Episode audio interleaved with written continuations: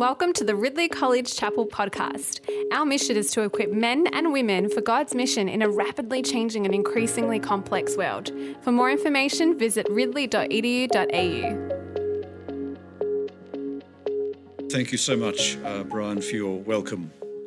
Well, some of your welcome anyway. That's right. I did pass uh, some students. I felt sorry for them because they were in a classroom called Adam. And I thought, imagine being in Adam when you should be in Christ. Uh, let's pray uh, as we turn to uh, Genesis chapter 1. Uh, I'd like you to pray a prayer with me. The prayer is Gracious God, speak to us now from your word by the power of your Spirit to the glory of Jesus. Would you like to pray that with me? Gracious God, speak to us now from your word by the power of your Spirit to the glory of Jesus.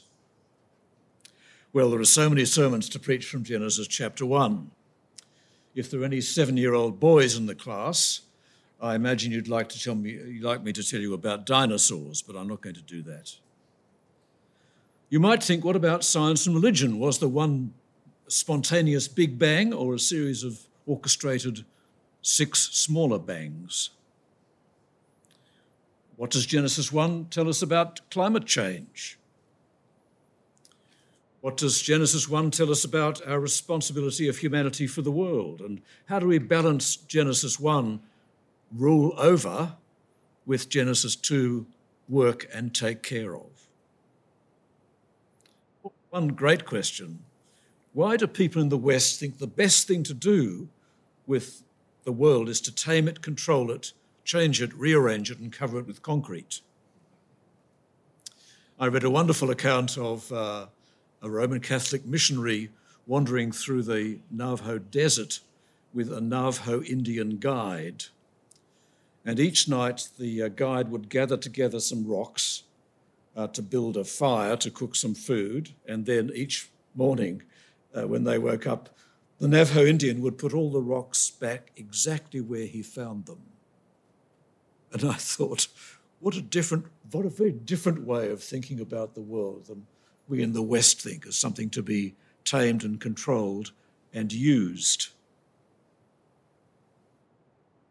I want to focus on one particular theme from, uh, from Genesis chapter 1. I want us to glorify and praise and thank God, our Creator and I want to, us to rejoice in the glorious dignity of humanity. I want us to glorify, praise, and thank God our Creator and rejoice in the glorious dignity of humanity made in God's image. It's such a beautiful chapter, isn't it? In the beginning, God created the heavens and earth, and then this constant theme God said, Let there be light or whatever. And then it was so. And then God saw that it was good. And then, and God blessed. So the chapter is jam packed full of the sovereign power of God the Creator. He speaks and the world comes into existence, as he said.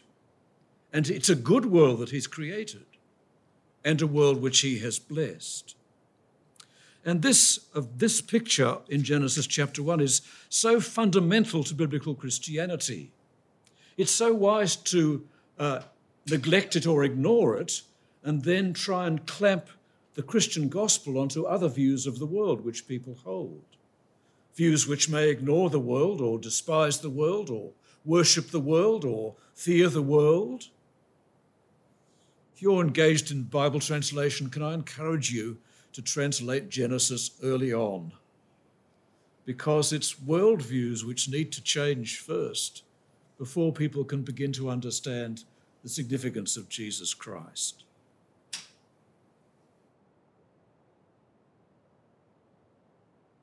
And it's not enough for us just to know that God is the Creator and be secure in that knowledge. We have to do more than that. Think of these words from uh, Romans uh, chapter 1. Since the creation of the world, God's invisible qualities, his eternal power and divine nature, have been clearly seen and understood from what has been made. But although they knew God, they neither glorified God, him as God nor gave thanks to him, but instead their thinking became futile and their foolish hearts were darkened. So, our response to this glorious creation is not just that we know it's created by God and it's secure in that knowledge, though that is a good thing, but that we glorify God and give thanks to Him. So, knowledge of God without glorifying God and thanking God goes putrid, goes bad, it smells.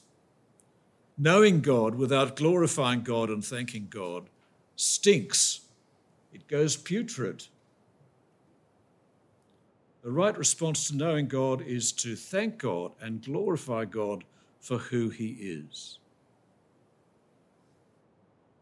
And we, of course, know from the New Testament there's even more glory in this creation, for in Him we read in Colossians 1 that is, in Christ all things were created, and in Him, that is, in Christ, all things hold together. So, in the glory of creation, we see not only the glory of the Creator God, but the glory of the Lord Jesus Christ. We so often thank the Lord Jesus for being our Saviour, quite right, but we should praise Him too as our Creator, the one in whom, through whom, and for whom all things were created, and the one in whom everything holds together. You know, if God lost his attention for a moment, the universe would just disappear. Our life is that precarious and that secure in Christ. No wonder we read in the psalm, Praise the Lord, praise the Lord from the heavens, praise him in the heights above, praise him all his angels, praise him all his heavenly hosts, praise him sun and moon, praise him all you star, star, shining stars, praise him you highest heaven, you waters above the heavens. Let them praise the name of the Lord, for at his command they were created. He established them for ever and ever. He issued a decree that will never pass away. Praise the Lord from the earth, you great sea creatures, including presumably dinosaurs and so forth, and all ocean depths, lightning and hail, snow and clouds, stormy winds that do his bidding, mountains and all hills, fruit trees and all cedars, wild animals and all cattle, small creatures and flying birds, kings of the earth all nations, princes, rulers of the earth, young men and women, old men and children. Let them praise the name of the Lord, for his name alone is exalted. His splendor is above earth and heaven. Well, every day, indeed twice a day, I have to walk my dogs, Bertie and Beatrice. And Bertie and Beatrice love going for a walk. They love sniffing where other dogs have left messages of greeting and so forth. So while my dogs are sniffing, I, what I do each day when I walk is to think, today I will praise God for the clouds. Today I will praise God for the little flowers in the grass. Today I'll praise God for the bark of trees. Today I'll praise God for the birds that I see. Today I'll praise God for the fresh air that I'm able to breathe. That is, I'm consciously and intentionally every day praising God, my Creator, our Creator, the Creator, as the Bible tells me to do. We can also think of the wonderful fact that God created humans to be creative. So I love music. And what is music but a gift of God? That God enabled humans to create? What about writing? Isn't that a thrill?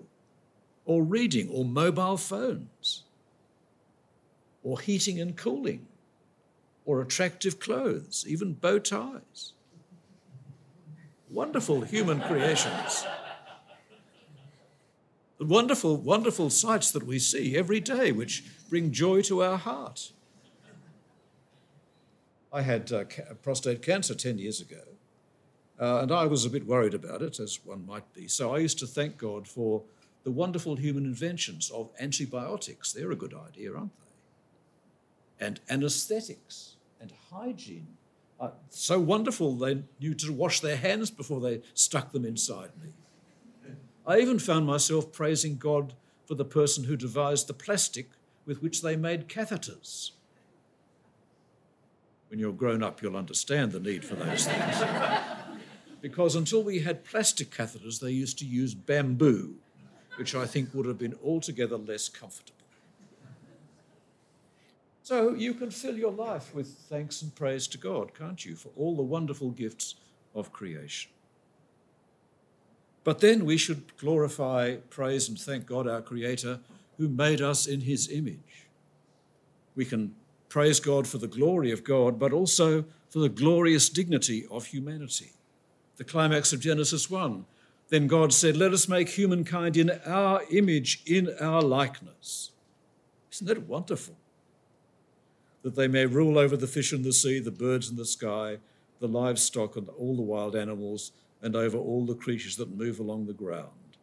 So God created mankind, humankind, in his own image. In the image of God, he created them. Male and female, he created them. Wow! God made us in his own image and likeness. In the Old Testament, you're not allowed to have an image of God in, of wood or stone, are you? Because they can't do anything, can they? So, what are the images of God in the Old Testament? They are people like you and me. God made us to be his representatives, uh, reminders of God, advertisements for God in the world. That is who we are. That explains what we do how we do it, and why we do what we do. I was talking to Katrine Bramley this morning, and she talked about the intrinsic worth of human beings. What a great expression that is. And how wonderful to know that. So when I, when I look at you, I'm, I meant to think to myself, you remind me of somebody I know. Now, who is it again? Oh, that's right. You remind me of God. That's what it is to be an image of God, a reminder of God, a representation of God. What's it like to do that, to be that? Jesus said, Love your enemies and pray for those who persecute you, that you may be children of your Father in heaven. He causes his sun to rise on the evil and the good, and sends rain on the righteous and the unrighteous. Be perfect, therefore, as your heavenly Father is perfect. Or 1 John. This is love, not that we loved God, but that He loved us and sent His Son as an atoning sacrifice for our sins. Dear friends, since God so loved us, we ought to love one another. Or Paul in Ephesians, be kind and compassionate to one another, forgiving each other, just as in Christ God forgave you. Follow God's example as dearly beloved children. Walk in the way of love, just as Christ loved us and gave himself up for us as a fragrant offering and sacrifice to God. Because Christ is the image of the invisible God, to be like Christ is to be like God. To be a reminder of God is to be a reminder of Christ. To be a representative of Christ is to be a representative of God. One of the most beautiful women I've ever met was at St Matthew's Prahran. She was an elderly pensioner. She was very ill. She was very poor. She said to me after church one day, she had a kind of walker thing, you know, you walk around with when you're old. She said, I'm so pleased because the local council has given me money so I can go to the market each morning and buy food and cook lunch for my neighbours on the Housing Commission flat she was in. And I, she said, I always buy a bunch of flowers, so I put a flower on everybody's tray so they know they're special. And I thought, what a miracle of God's grace you are. God's worked in you so powerfully, so deeply, that you're not boasting. You're saying, I'm so thankful for this opportunity of service.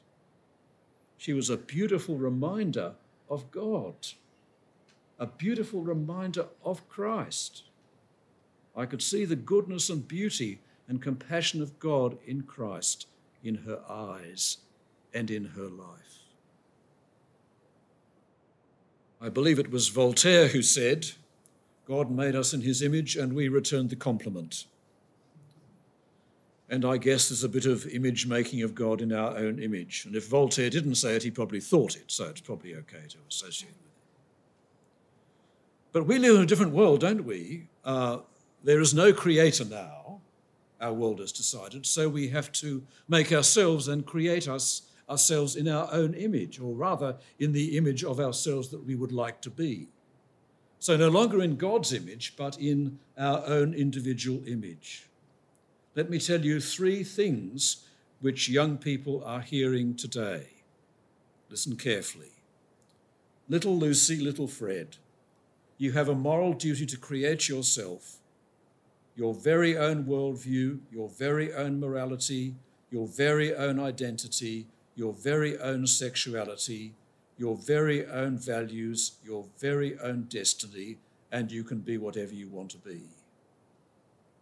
There's no creator God, create yourself.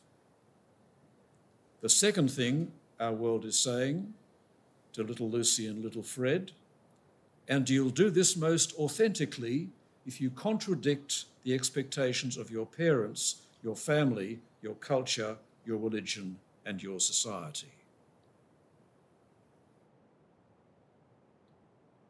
And the third thing our society is saying to little children is create yourself, but make sure you follow the rules just set out.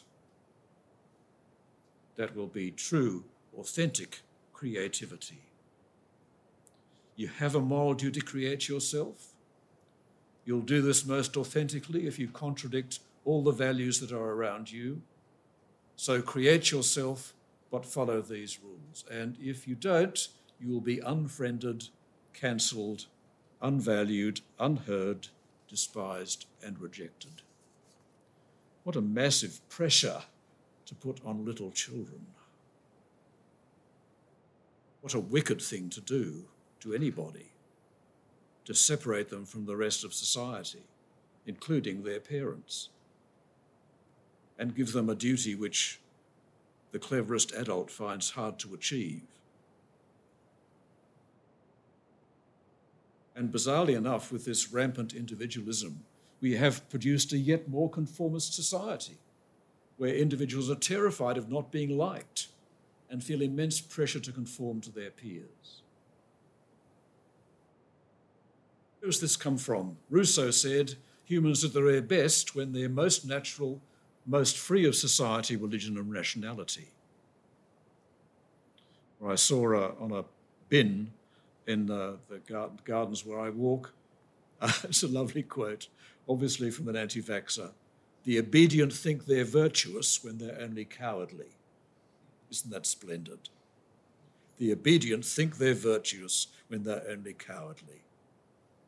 Just think about putting in assignments in on time and stuff like that. Remember that quotation. The obedient think they're virtuous, they're only cowardly or more alarmingly, from the Dalai Lama, uh, the ultimate authority must always rest with the individual's own reason and critical analysis.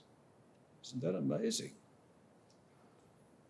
So, Buddhism produces individual responsibility, you see, very powerfully.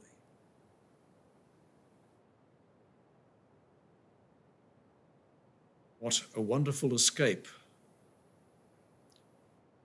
we find in the God who made us in his image, in his likeness, and who gives us our identity, our calling, our destiny, our history, our hope, our meaning, our past, our present, and our future. When I consider your heavens, the work of your fingers, the moon and the stars you've set in place, what is mankind that you're mindful of them, the human beings that you care for them? Little lower than the angels, crowned with glory and honour. You made them rulers over the works of your hands. You put everything under their feet. How ironic it is that our world, which thinks that we are, in fact, specks of unintended cosmic dust, Yet we have the duty to create, and I quote, meaning in a meaningless world. Well, I never preach on sin nowadays without five minutes on the glory and dignity and high calling of humanity. Because sin doesn't make sense. If you're just a slug, sin doesn't make sense. If you're an accident, sin doesn't make sense. When I look at myself in the mirror in the, in the morning, I sometimes say, You are worth more than many sparrows. And occasionally I say, Good morning, image of God, because I don't feel like it or look like it first thing in the morning, as you can probably believe. But this is so important for the way we think about ourselves and the way we treat other people, isn't it? And it tells us too of the dignity of daily work, of unpaid work, of mundane work, of despised work, of underpaid work. It tells us of the dignity of suffering and the dignity of serving others, like the Lord Jesus. Augustine said, You've made us for yourself. Our hearts are restless till they find their rest in you. We can adapt that. You've made us like yourself, and our hearts are restless until they, fa- they find their identity in you. You've made us like yourself. Our hearts are restless until they find their identity in you. This is who we are. It's not what we look like or achieve or the work we do or our personal beauty. It is who we are as men and women made in the image of God. This is our dignity, our destiny, our calling, our identity, our hope, our meaning, our past, present, and future. Glorify, praise, and thank God, your Creator, who made us in his glorious image. We're about to say the Creed, and I want you to say it at top volume to raise the roof. Because when we say the Creed, we're glorifying God, Father, Son, and Holy Spirit. Let's declare it to our fellow believers, to the world, to Satan, and as we say it, let's praise and thank and glorify our gracious God.